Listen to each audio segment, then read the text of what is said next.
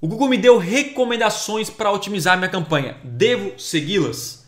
Você deve primeiro analisar para ver se faz sentido e depois você aplica. Então, olha a recomendação, analisa e depois aplica se faz sentido. Então, por exemplo, deixa eu pegar uma campanha de pesquisa aqui.